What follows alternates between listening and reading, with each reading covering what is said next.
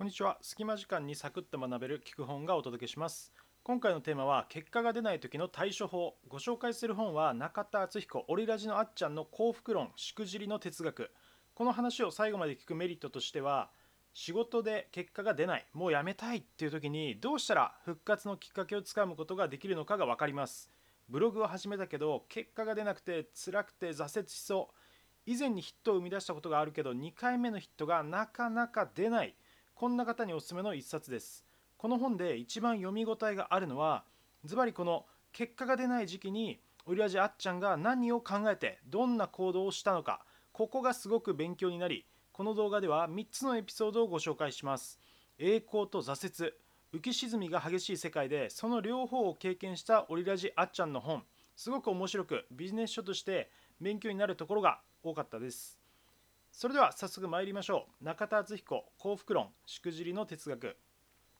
結論から言うとこの本であっちゃんは幸せとは成功することではなく成功するまでの過程をがむしゃらに走り抜けることそこに成長とか喜び幸せがあると言っています。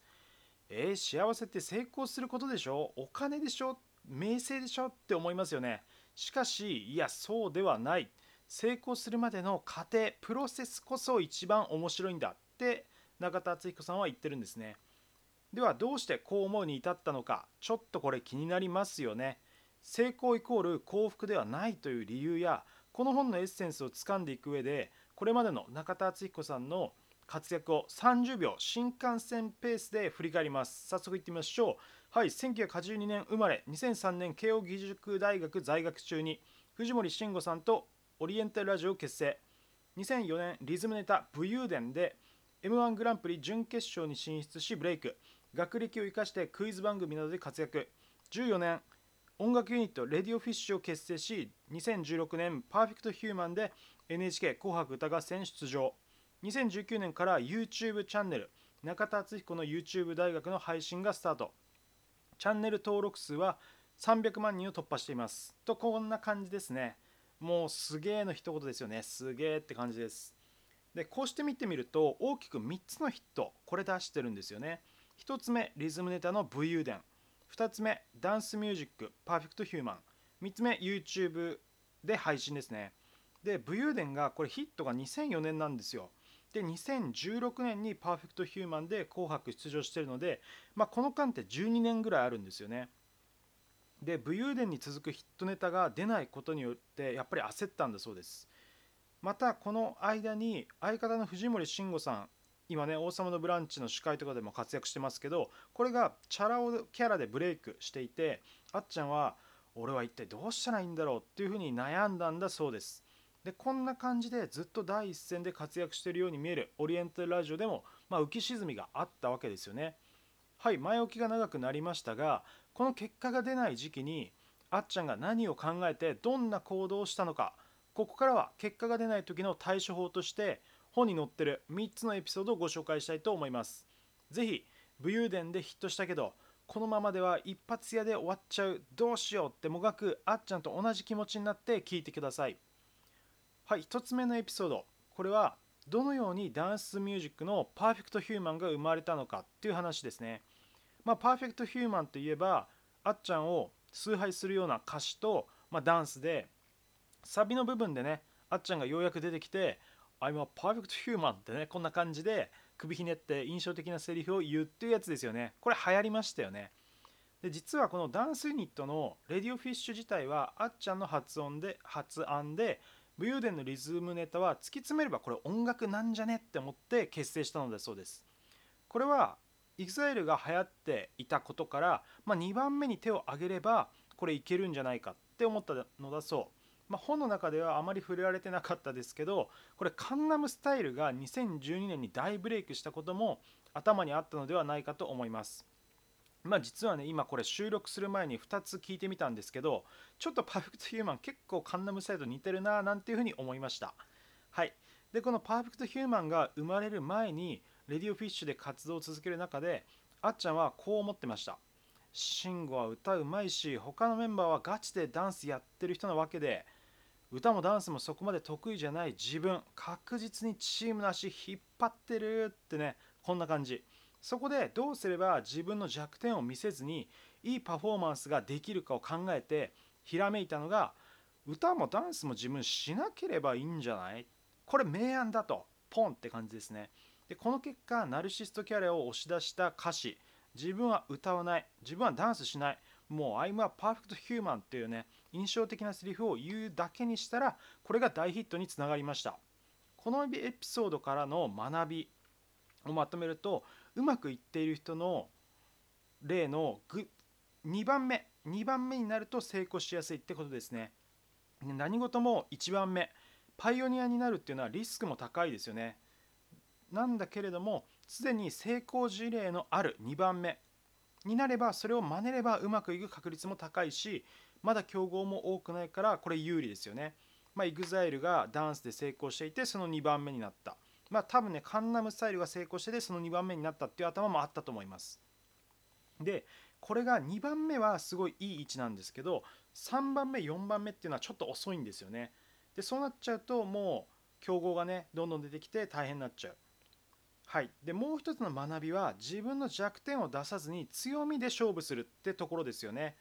でも歌と踊りは自分得意じゃないからもうナルシストキャラみんなにこう見られてるっていうそのキャラ推しでいこうっていう感じですよね。まあ、これはいろんな本でも紹介されているもう成功の法則の鉄板と言えます。はい。じゃあ次2つ目のエピソードいきましょう。これが結果が出ない時に先輩芸人にのみに誘われやすいように引っ越しをしたっていうエピソードです。武勇伝の後次のヒットが出ないことに落ち込んでいたあっちゃんに対して相方の藤森慎吾さんはこれチャラ男キャラでブレイクしてました。ウィースってやつですね。でなぜブレイクできたのかを相方に聞いてみると夜先輩たちと飲みに行って慎吾チャラ男キャラで行ったらええんちゃうみたいな感じでアドバイスされたのだそう。で自分は悶々ともがいていた中で相方の慎吾は先輩と飲みに行ってそこでまあたくさんインプットしてたんですね。でお笑い芸人さんは六本木とか麻布十番とかで、まあ、飲むことが多いらしいんですけど当時西新宿にあっちゃんは住んでいた。でああ日新宿だと先輩が飲むエリアからちょっと遠いんだよな近くに引っ越したらもっと誘われやすくなるかもって思って六本木に引っ越したのだそう。でタカトシのタカさんに声も何度もかけて飲みに連れて行ってもらったのだそうです。でそこから交友関係も広がって仕事も増えたっていうふうにおっしゃってます。でこのエピソードからの学びは一つ住む場所を変えると運命が変わるってことですね。で人生を変えるためには住む場所会う人職業この3つを変えると人生が変わるっていう話を聞いたことがあるんですけど、まあ、その話とも一致してきます、私自身も何度か狭いエリアで引っ越しをしてるんですけどやっぱり引っ越すたびに運気が上がってるなっていうのは感じがします。もう一つの学びはうまくいかない時こそ成功している先輩と会って直接話を聞くといいってことですね。成功している先輩、まあ、言い換えれば自分の目標でありロールモデルの人に出会うとああ成功してる人っていうのはこういう行動をしてるんだなこういうふうに考えてるんだなっていうふうに、まあ、リアルな情報が手に入りますよね。で自分もブログを始めて半年くらいの時に月30万円ブログで稼いでるっていう人に会う機会があってアドバイスをもらったことで急激にレベルアップできたっていうことがあるのでこれもすごくよくわかります。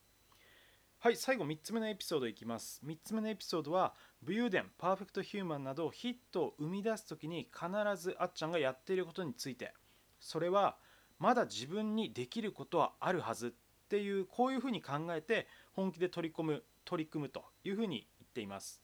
実際武勇伝のネタは最初にできた時から、まあ、リズムとか動きとか、まあ、多くの人から多くの先輩芸人からアドバイスをもらいながら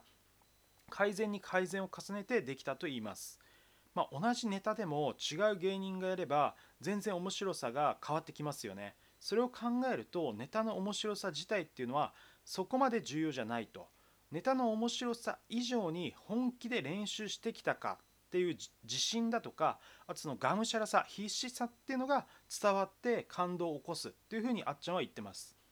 でこれならいけるっていうイメージを強く持ってできることは全てやったっていうプロセスや思い自信を持って演じているかっていうのは人に伝わって結果になると言っています。YouTube でも限られた時間の中で何冊も本をインプットして台本を書いて十分にやったっていう気持ちで撮影にようやく臨むのだそうです。でこの姿勢は自分も YouTuber として、まあ、ラジオでこうやって発信しているものとして見習いたいなっていうふうに思いました。このエピソードからの学びはやっぱりそこそこではなくもう全力でやる。がむしゃらにやるっていうその熱さですね。そして必死さに人は動かされる。感動するっていうのが学びです。やっぱりついつい誰でもね慣れてしまうとああもうこのくらいで大丈夫じゃない？いいやっていうふうに思ってしまうんですけどやっぱ慣れっていうのに甘んじずによりいいものを作るというまあ前のめりなね、えー、感じでいきたいと思いました。